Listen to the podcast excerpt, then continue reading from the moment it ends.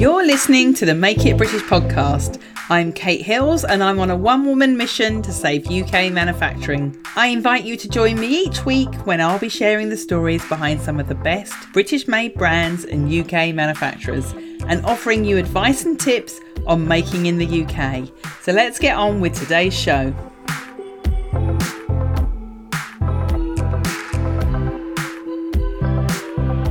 Welcome to episode number 179 of the Make It British podcast. Today I'm talking to Rebecca Mills, who has the lifestyle brand that's made in the UK called Rebecca J Mills. Rebecca's got a background in buying and retail. She's worked for some big names, yet when it comes to running her own business, she's found it very different.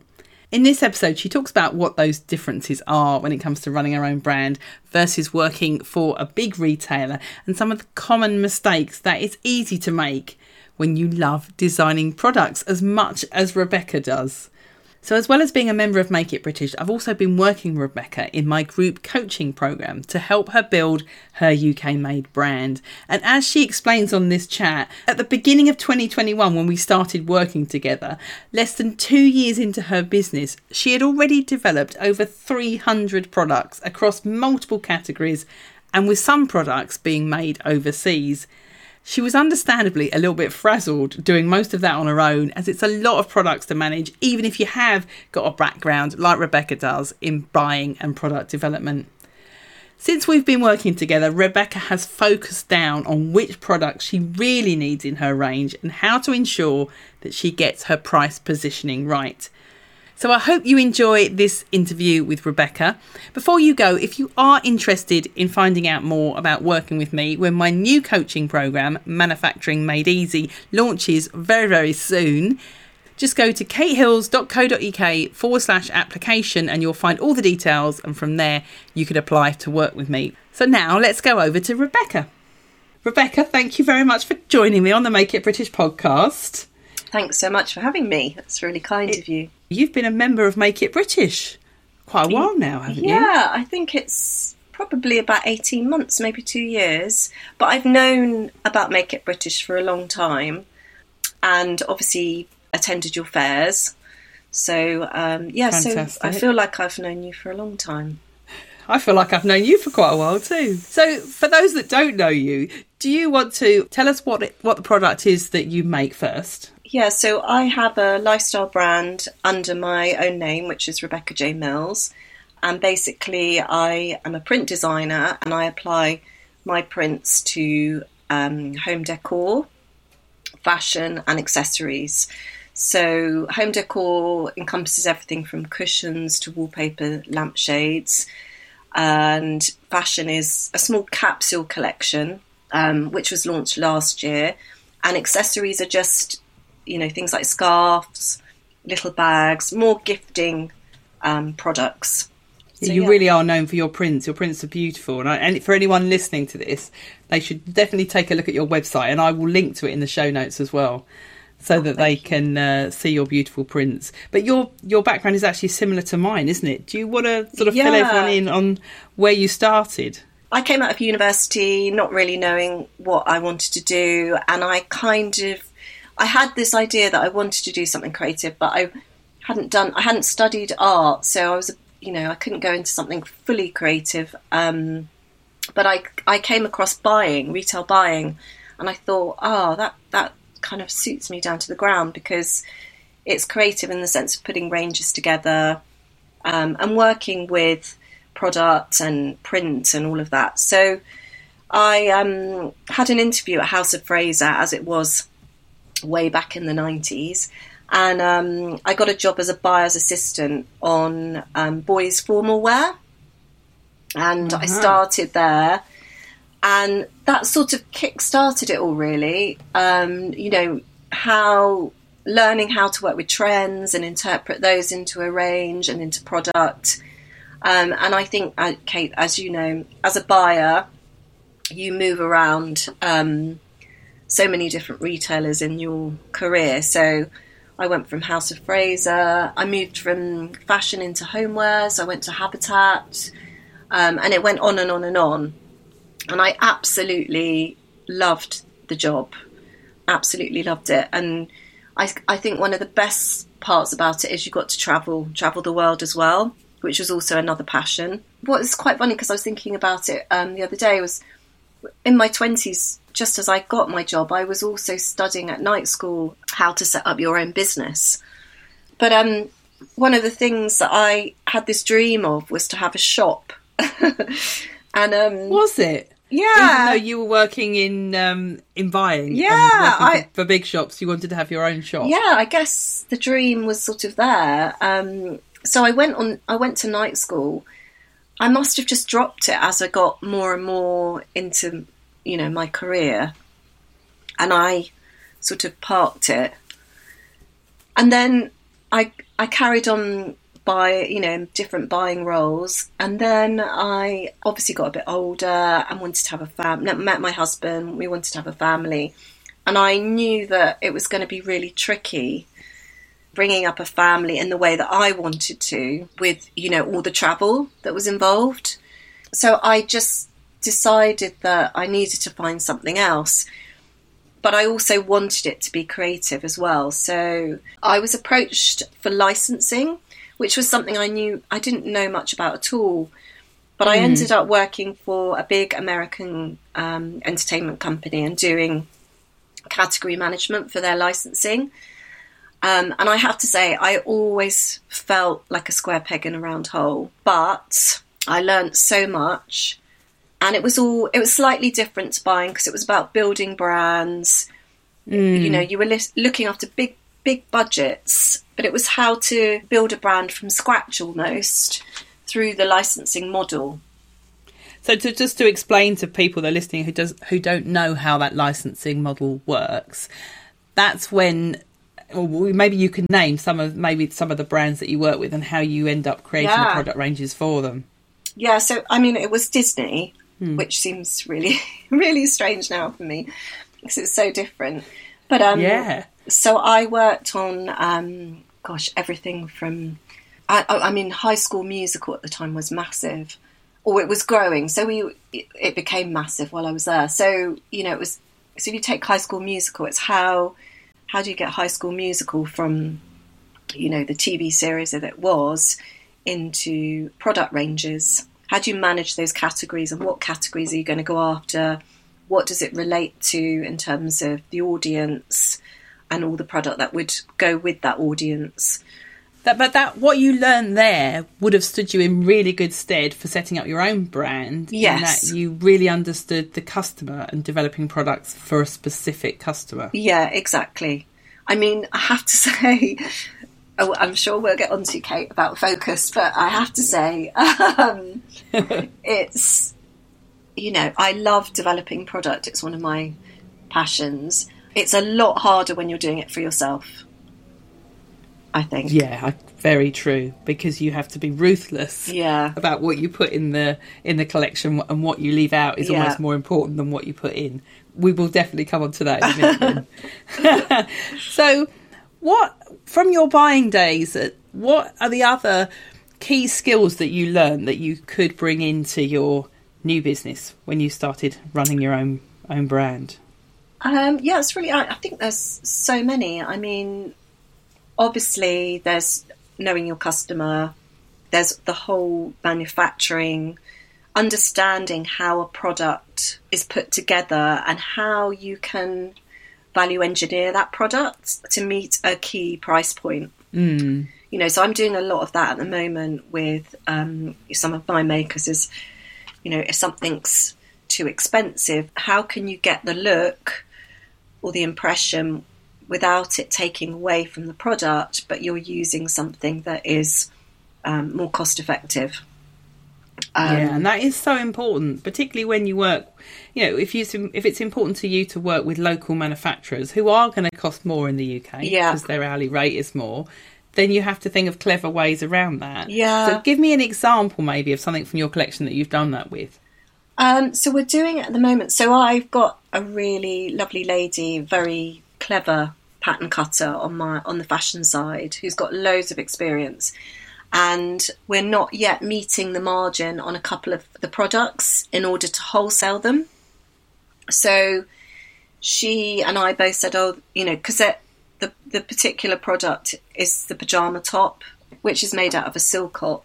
So we don't want to change the fabric because the fabric is is there for ultimate comfort at night. Um, so we've been looking at how we we've made up the product, and we've got lots of detail on it, um, like edgings, and it may be that we don't have to have every single one of those edgings, and it might just tweak it enough for it to be able to make that margin. But I find it constant, if I'm honest. I think it's something that you're constantly going through because the price, especially at the moment, I mean, prices are changing all the time for, you know, fabric or cushion pads or, you know, whatever it is. So you've got to kind of be nimble, I think, and flexible all the time. Otherwise, you're not gonna you're not going to be making that profit that you need to make. Nimble, I love that word. That's a really good way of describing it. Yeah, you do nimble and flexible. I mean, what you know, you obviously with the products you're making, um, you could have made, especially with silk, you could have made that in India or China, especially with Yeah. all of your connections you had from your buying days. So why did you decide to make them in the UK? yeah, it's a funny one actually. Um, I I always knew. I guess it came along with the the vision for the shop. I always knew that I wanted this lifestyle brand, um, and I always had the vision that it would be manufactured in the UK because I love manufacturing. Um, my grandparents were manufacturers, so they used to make um, hats, and they had a factory in Soho or caps, Oh, should I say? Yeah. So they were hatters. Caps, which is which is one of the most difficult things to get made in Yeah. the UK now, is any form of headwear. So they were hatters. So they they what were was the name? So it's Wilson caps, and I think they're Hmm. still worn by a few hipsters. I've seen a few on eBay. The factory's obviously shut and shut long ago, but uh, she used. My grandmother used to tell these amazing st- tales about you know the factory, and she used to call it the business. Oh, was it in Soho? Um, it was in Soho. made the- So she lived in Strat. My grandfather died sadly, but um, when she was in her forties, and she used to drive up to Soho every day.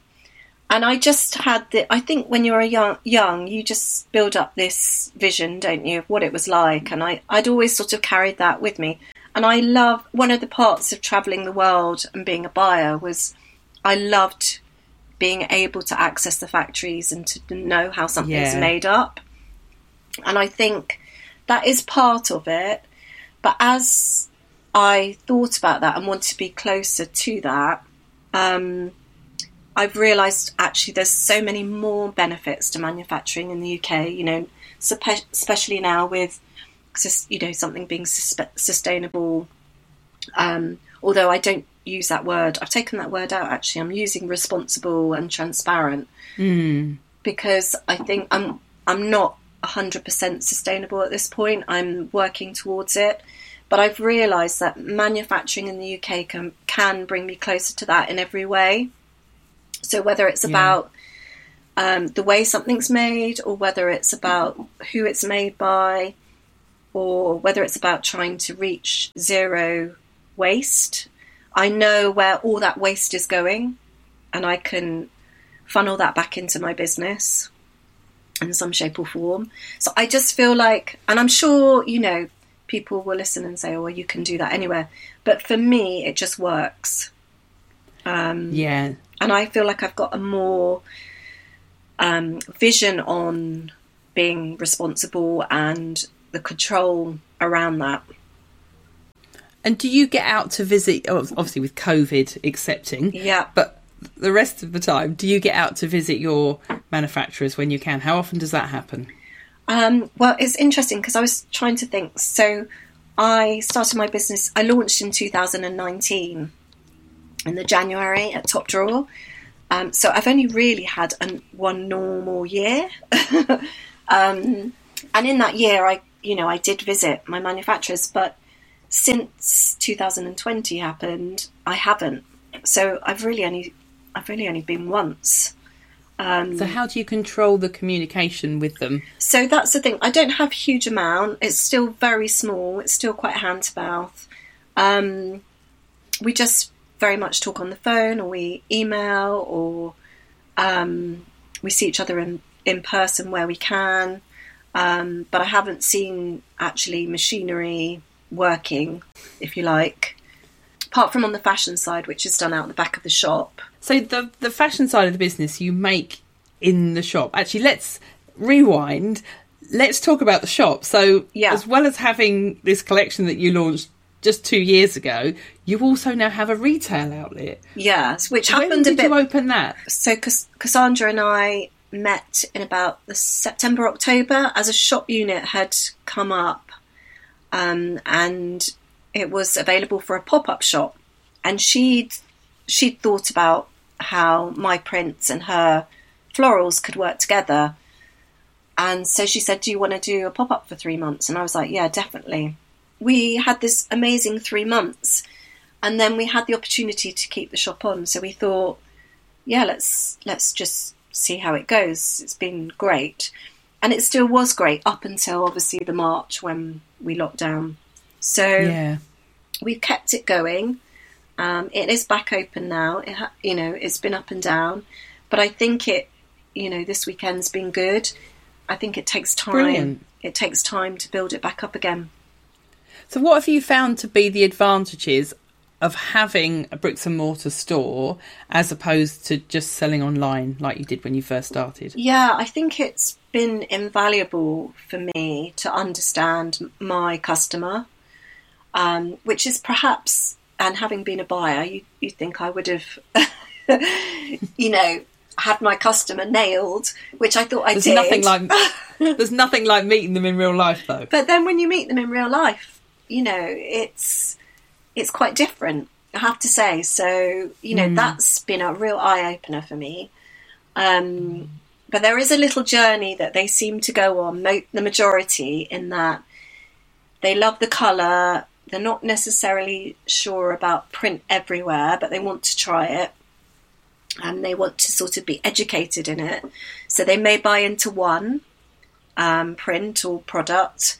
And then what seems to happen is they get it home and they love it and they, you know, get comfortable with it and they come back for more. And then it's after that they seem it seems to flow. So the classic was a lady who she came in and she wanted. So we do quite a lot bespoke as well. So um, you know, if someone wants something made to their sizes, they can do they can do that absolutely. So she came in with a a seat pad, and she wanted it her you know um, some of one part of it plain, one part of it patterned, and then that was done. And then she came back for the fabric for the blind, and she's just come back in the other day. And now she wants the wallpaper, all different. So it's like That's brilliant. it's it's so nice. It you know it really does. It is a little journey, and it really does. Um, I mean, that's what it's all about. It, it sort of it's just brilliant to see.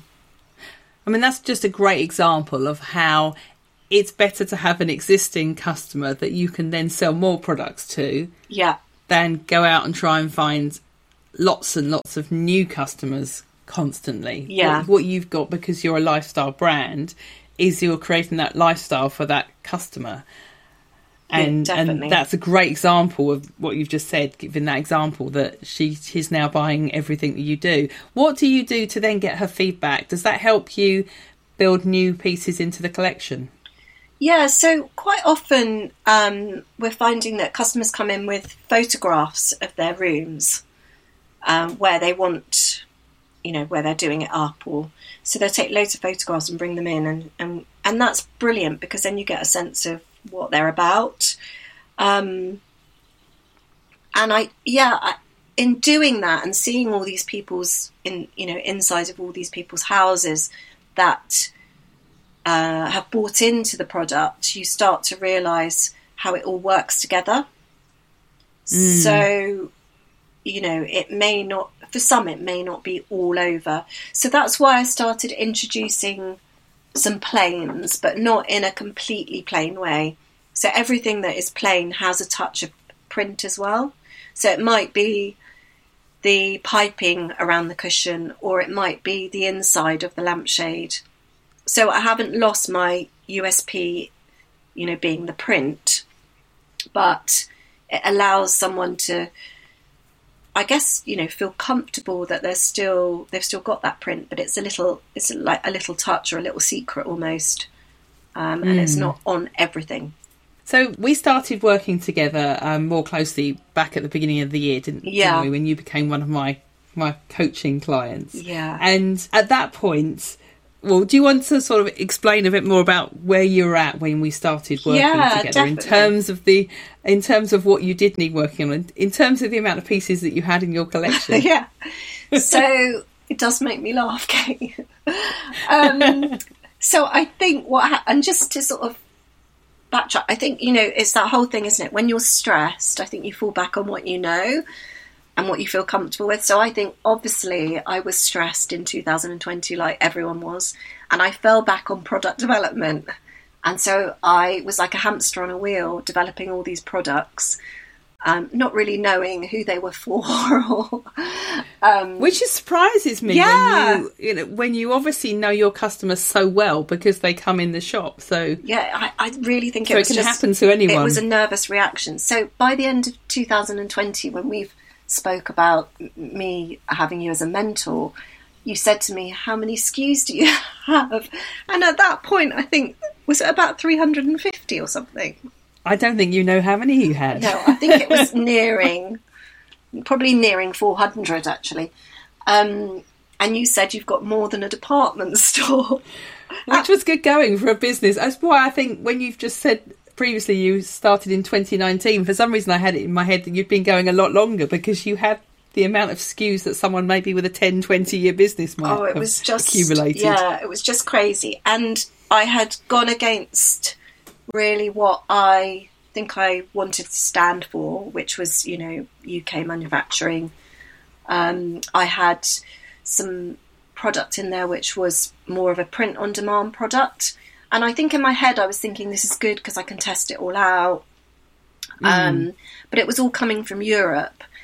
And of course, what happened with Brexit, um, about the same time that we spoke, it all became very difficult to import that um, EU product, which in a way forced me um, to kind of cull my range and to focus basically. So it was twofold. I think, you know, that happened, but also you sort of saying to me, kind of, what are you doing with all this product? Um, But I think what what happened though, the tail was almost wagging the dog, wasn't it? In that Yeah. you you'd launched, you know, athleisure because maybe someone had suggested, one person had suggested that they would like to see your prints on a certain item. So, so rather than listening to a big group of people, you had listened to maybe just one and gone off with that idea and gone off with yeah, another. but not only in a small way, Kate. I've gone like every print, every variation, you know. So anyway, um, I brought it back round. I'm on. I'm on about ninety products now. I think.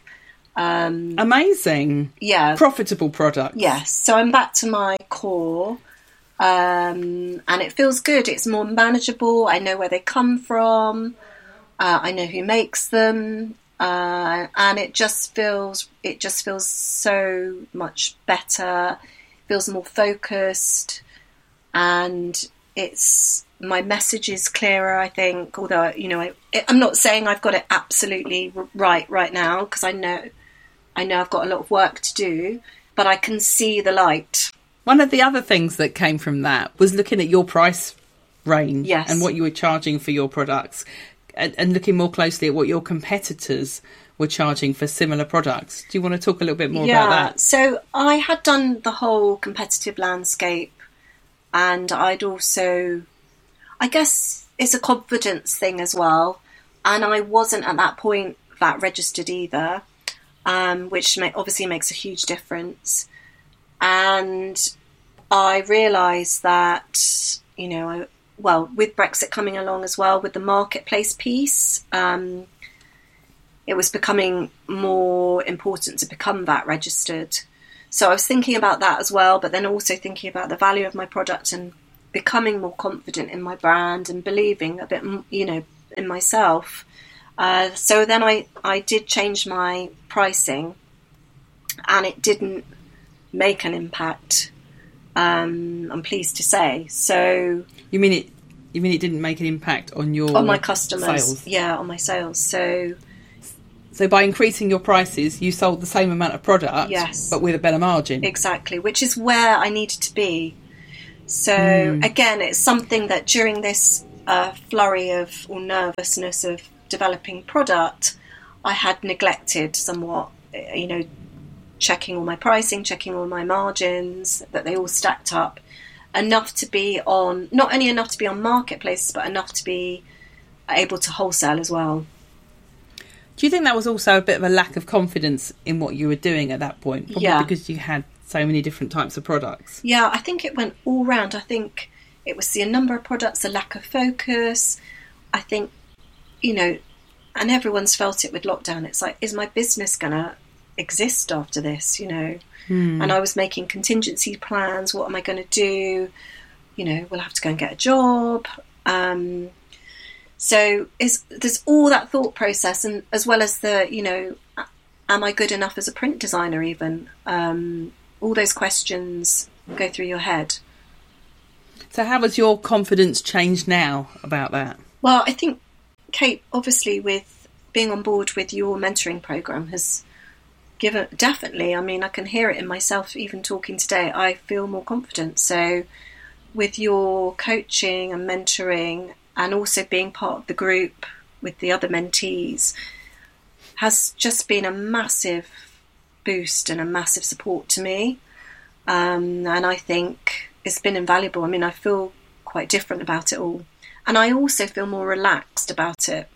And I'm, I'm like, well, you know, no one's going to die if I don't launch the cushion you know. No, I, that's true. You do sound much more chilled out than than six months ago. Yeah. As in, you know, there's no wrong decision, is there necessarily when you when you have your own business? You've got to try something. So you know, you you tried cutting down the amount of, of products in your range yeah. and developing less less products, and no disasters happened. In fact, positive things happened. And yeah. you tried putting your prices up and it it was good. So you've got to you've got to try these things, haven't you? And I think sometimes you need someone else to and, and other people around you as well to give you the confidence yeah. to do that. But I think that I have to say, checking in with you monthly almost well, it doesn't hold you to account, but it may you know if you're if you want to do it, you make sure you do it. You know, mm. so the mm. stuff we've spoken about over the weeks and the focus that you've given me for that month, say, you know, you get on and do it so that you can report back the next month. So it's, you know, it's brilliant from that perspective. So, how have you found the balance of your time being different now than it was maybe six months ago? So, I um, I have a schedule now. So, I am more organised. um, which is brilliant. Uh, so I I schedule everything, you know. So, and I'm actually it's weird because I'm actually quite enjoying that part of it. I never thought I would. Brilliant. Um, so I schedule everything. I make sure I have downtime, so family time, which, to be honest, completely went out the window when I was in the mad flurry stage. I'm not surprised if you had 300 products you were developing. I mean, it was ridiculous. so I feel much more happy with my work life balance. I mean, obviously, every business owner works, you know, you, you switch it on, switch it off. Yeah. Um, I'm not saying that I, it's perfect, but it's better, much better. And what are your plans going forward in terms of what new products you might do next or where you might take your business next? Yeah, it's an interesting one. So I think what I neglected to do during the flurry of new product is I neglected my looking at my bestsellers and how I could develop those further and do different versions of. So, you know, taking my cushions, I've done certain types of cushions, but you know, even within that category, there's movement in the shape, you know, how it's executed. So I'm going to delve deeper into the categories I have. So it's I think for me now it's about the depth of range rather than the breadth of range. And Yeah. um, the bespoke part is becoming quite important. Uh, definitely through the shop, but a lot of inquiries are coming through when people realise that you can do something that's made to order, um, and it's something that I need to sig about a bit a bit better and a bit louder. But when people realise that, I think you know there is a, an absolute need out there or, or want out there for it. So so definitely those, and then I think. Uh, in terms of actually going to market, I I'm still going to grow the online, so with marketplaces, and I've been looking at wholesaling, although it's so hard at the moment. Um, but there are also online business to business platforms where you can wholesale. So I'm on a couple of those as well. Tell me more about the marketplaces, actually, because I did an episode on this podcast a few weeks Yes. ago, um, talking about the, the pros and cons of Yeah. selling your British-made products on a marketplace, and I know you've had some good success with that. So, do you want to Yeah, sort of explain a bit more about how that came about, how you got onto those platforms in the first place, and Yeah. which ones have worked for you? So I I was on a I can't remember what order it happened. I ha- was on a few um, to start with, a couple to start with that was sm- much smaller um, and had started to work, but then I realised that there, you know, you become more aware that there are the bigger ones out there, and I came across Wolf and Badger, and I was accepted on there, and I love Wolf and Badger as a um, a retailer anyway. I love their physical shops. I love the online side of it, and the fit was just so right. What did you have to do to get accepted?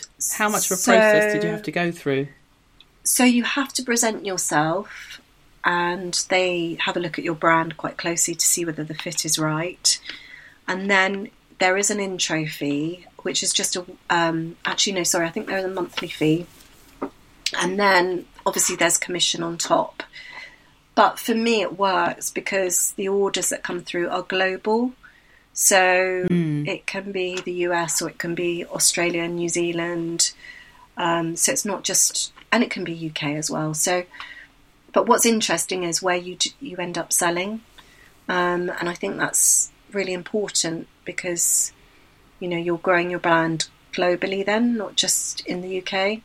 And it gives you an indication of the countries that like your Exactly. Yeah. your brand, where you might want to potentially think about expanding your own, I suppose, e-commerce Exactly. site and advertising for your site long term. I mean, yeah, you have only been going for two years. You've done incredibly well Oh. for a business that's only been going two years. Yeah, I think there was a big Amazing. pivot last uh, in 2020 where obviously when we locked down, I'm sure a lot of businesses, and I know a lot of businesses pivoted as well. You had to turn it around and you know shift the online focus. So I think keeping that online focus going, but having the physical as well, you know, it's important. I'm also with not on the high street, but in a very small way at the moment. So, but I understand from their team, who are incredibly supportive, that um, they're slightly changing, you know, their focus on, especially on the home decor, and they they want to go i- into it in a bigger way. So, and I think you can see that clearly from what they're doing. I think what's quite important is trying to differentiate the product on each of the sites, so it's not just a blanket um, copy. And I, you know, That's I- I really don't, good point. I don't think they like. I mean, I don't. I've never had it said to me, but I don't think as a buyer, having been a buyer, I know that you know it's it's a bit of a Yeah, no. buyers like to. Yeah. Yeah. so they do. They like to have exclusives on things. Do you do exclusives for um, platforms like Wolf? And No, but I, it's something that I have thought about, and I know sometimes they have a little a message saying I think it's on Wolf and Badger where they say exclusive, online exclusive. So um, yeah, it's definitely something I would look at, um, and that is totally possible. So yeah, it, it's I think that's really important to have that. So that Hmm. that is a a good point. And as far as the plans for the athleisure go. Will you bring that in back in at some point? Yes, Do you so- think you'd made the right? Yeah, Sorry. so it's really interesting. So I know when I was we were talking at first, Kate, and you were saying what about the fashion side, and that's only really been soft launched because of pand- you know the pandemic, um, and I, I had to obviously stop the athleisure side. So what's happened recently is people have been asking for it. So I think if I was going to do it and reintroduce it back in, which it does sort of fit with the range that I have now, I would do it in a much smaller way and have one shape and, you know, three or four prints and that's it. And perhaps use that as, you know, the the faster moving product because everything else is quite slow. In that I might use that as a vehicle to just have, you know, change the prints every few months, you know, couple of months or something. So it, it's adding freshness into the range. Mm. And I think certainly as more and more companies in the UK start to introduce digital printing and print on demand, because, like you said, print on demand has been huge, but it's mostly European factories at the moment Yeah, that do it. But I think it's only a matter of time. Certainly, from what Debbie at Texintel said on on the podcast I did a couple of weeks ago, is that we're definitely going to see more factories doing print on demand in the UK. yeah, it definitely makes forward. sense. I think it's a really good place to start and test things. Um, the challenge is obviously the margin if you do want to, you know, go on and well put it on a marketplace or wholesale it. So if you're ever sharing that margin, it becomes more tricky. Um, So you know, I think the thing is you test it and then you perhaps move towards doing it yourself. Yeah, so print on demand to do the test run where you don't Yeah. have to hold any stock and you make a much lower margin. And then once you know something that's going to work, then you can inv- afford to invest in the stock, can't you? Exactly. Yeah. hold it in the collection. Yeah. Definitely. Hmm. And just tell me a little bit more about the manufacturing you've got going on actually on site in the shop. Yeah, so um, I work with a really, as I was saying, a, a really talented pattern maker, and she sits out the back of the shop. So she does her own stuff as well, and um, she also has some um, seamstress that work in a group with her. So she quite often either makes it out the back or it, it's taken locally to one of them and it's just really nice. I love it. I, I don't know what it sounds a bit geeky, but I love the sound of a, the sewing machines going, and um, you know, there's activity and all that kind of stuff. And I think people love to see that now, though. Yeah. It ties into the transparency that you were talking about. exactly, so it's really, you know, it is. It can be made to order there and then, kind of thing. Um, but yeah, I love that aspect that it's not just a shop; it's is a hub really um, of activity. So, do you think there'll ever come a point where you may end up manufacturing overseas again? I don't see myself ever manufacturing outside of the UK, but there has to be a part that accepts that some parts don't come from the UK. Yeah, and at the moment, as it stands, especially with some of the fabrics, that's always going to be the case. Yeah, That there are going to be certain things that you are going to have to import, but but you wouldn't manufacture do the actual construction and assembly overseas. no, I I'm quite wedded to having it. Quite, I mean, obviously you don't know how. I've I've seen a lot of brands grow, and they they started UK, and then they've grown bigger, and then they've moved to China or India. I mean, it's hard to know, isn't it? Um, but I think my val- my values lie with UK manufacturing. I think I'd lose something in a way in my brand personally.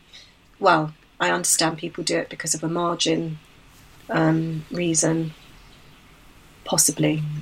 Is the, is the most Possibly, but then you lose the flexibility and Yeah. the nimbleness. But I've seen quite a few manufacturers or brands coming back to the UK as well. Yes, so have I. So many, so many more now trying to come back to the UK. And I say trying because I think until people understand that you aren't going to make the same intake margin in the UK, probably, as you are with manufacturers overseas. But because of the other benefits that you get, actually, your long term profit, the long term profit to your business is better in most cases. I, I don't know many people that have brought their production back and then regretted it. No, and I, I can't think of anyone actually that has brought their production back and regretted it. Yes, it's going to cost a bit more, but so many other advantages. But I think you don't, you know, the fact is, I can react so quick. Well, I think being quite an impatient person, I love the fact that I can just react. I think it would, at this point, very much frustrate me if I had to, I had to wait, you know, weeks to see some change. You'd potentially have to make wait months, wouldn't you, for some of your products, and especially with things like cushions, they're quite bulky to transport. Yeah. So the cost of transporting them from somewhere like the Far East is not going to be cheap. It's a bit different from scarves where you can fold them all up and you can get tons in a box, but Yeah. certainly not for um, for cushions. Yeah, so I think you know one one part of it is about your values. One part of it is also, you know, about the reaction time and, and, and that whole you know being nimble. But also, it's what you give back as well, isn't it? And what that impact that has on, you know, the community, the people that you're you're working with. You know, it, it's it's the ramifications of everything around it. So Exactly. What UK manufacturer do you most admire? Can be anything in any different industry. Um, manufa- manufacturer or Manufacturer or brand or that makes in the UK. Yeah. that makes in the UK. So um, that's an interesting one. So I, I, the brands I thought were made in the UK are actually. That's why I was saying a lot of a lot seem to have moved their production um, Mm. to elsewhere. Um, but I did notice that um, Cornishware, who, which I love Cornishware, Oh yeah. they were traditionally made in the UK, and I think Have they moved I now? think they moved. But they've got. I think when I last looked, which I have to say is a few weeks ago, they had a note on their website saying that they are moving. Product. I'm pretty sure it was. I hope I've got this right. Moving production back to the UK. So that was kind of Ah, like yeah, because they always did make here. yeah. So So they've gone and come back. I think they're planning on it. Yeah. So that was kind of I don't know. It, it's funny, isn't it? Because I think if you're into that, then it means so much more. Because I was like, oh, it, I hadn't actually realised they'd moved it out. I'd always thought No, it was neither it was I. UK. So Well, it's amazing how much brands cover it up when they do move their production out. So suddenly they change the wording on their website slightly, but they don't really want people to know. I got caught out with a pair of walking boots recently by Altberg very much still gave the impression they were made in their factory at Yorkshire. It really took some D'ing and some toing and froing with emails to find out they were made in Eastern Europe, oh yeah, is it? which is just it comes down to transparency again. Yes. You just rather they were honest and transparent. You shouldn't have to send them several emails to really uncover the truth. No, but I mean, there's so many good British brands. I mean, I, I think the whole thing, it's difficult, isn't it? That as long as you're being transparent, I think that's okay. But yeah, yeah, agreed. Totally agree. So finally, then, Rebecca, what does made in the UK mean to you? basically it means quality. So all round quality in the sense of quality product, quality um, materials, and also quality in terms of the people that actually make that product or produce that product. So I think it it's yeah. I mean, I like to think of my brand in terms of those qualities as well, being quality. so I think yeah, the word quality sort of springs to mind. Yeah, I think that's a good point. I think we can't make everything here in the UK, but what we do do really well is the high end product, like your own, which is known for its quality, its design. We can't do, we're never going to get back to mass manufacturing here in the UK, not on a huge scale, but what we can do is beautiful quality products. Yeah, definitely. Well said. Brilliant. So, where can everyone find you then? You mentioned briefly about your shop, but do you want to just give us the address so people can pop in and let us know when, what days of the week you're open? Yeah, thank you. I um, so I share the shop with Cassandra King, who's a florist. So we're called Design Pop Teddington. Um, our address is one four one Stanley Road, Teddington, and then also I'm at website which is rebeccajmills.com and Instagram at Rebecca J Mills Designs. Fantastic. And I'm going to put the links to all of those in the show notes for the podcast. Thank you so much, Kate. So, thank you so much for joining me today, Rebecca. It's always a pleasure talking to you. You've got a wonderful product, Oh, thank a fantastic business. You should be really proud of what you've achieved, especially in two years. Keep up the good work, it's fantastic. Thanks so much, Kate.